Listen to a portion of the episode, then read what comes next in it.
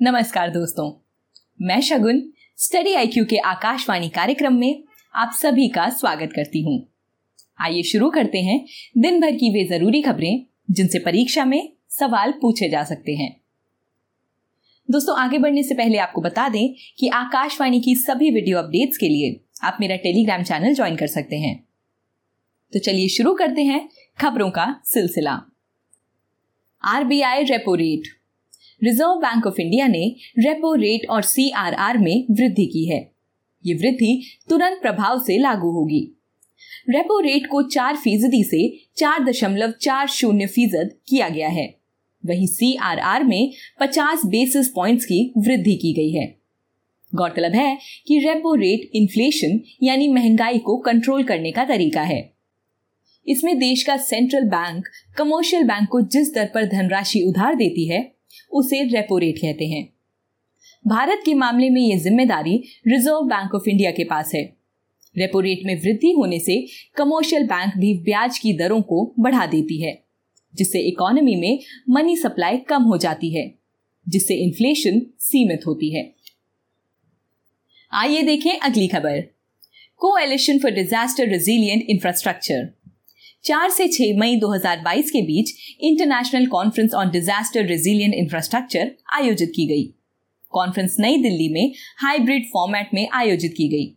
ये coalition for disaster resilient का सालाना आयोजित होने वाला सम्मेलन है।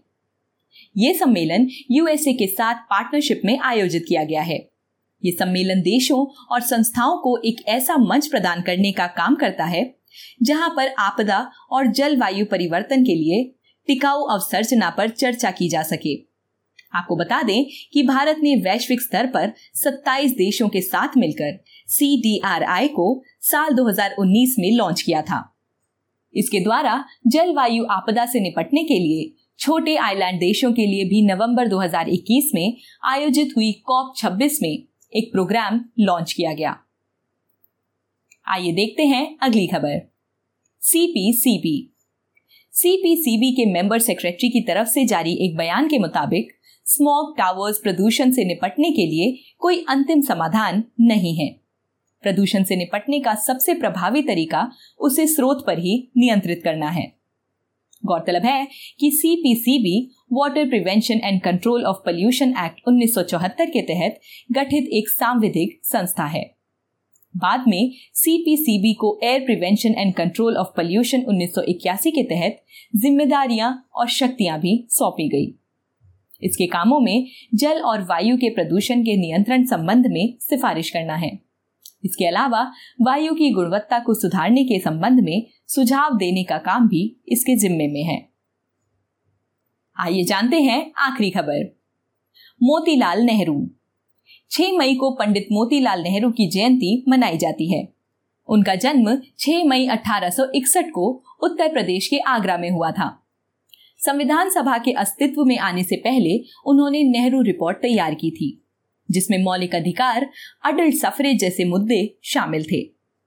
नेहरू रिपोर्ट को पहला संविधान माना जाता है, जिसे भारतीयों ने लिखा। वे दो बार कांग्रेस के पद पर असीन रहे। उन्होंने द इंडिपेंडेंट नामक अखबार भी निकाला। वे पेशे से वकील थे। उन्हें असहयोग आंदोलन के दौरान गिरफ़्तार भी किया गया था। उन्होंने चितरंजन दास के साथ मिलकर स्वराज पार्टी का गठन किया था, जिसके अध्यक्ष चितरंजन दास और सचिव मोतीलाल नेहरू थे। आइए दोस्तों नोट करते हैं आज का सवाल। स्वराज पार्टी का गठन किस साल हुआ था? सही जवाब कमेंट बॉक्स में ज़रूर लिखिए। तो दोस्तों, ये थी हमारी आज की कुछ विशेष खबरें।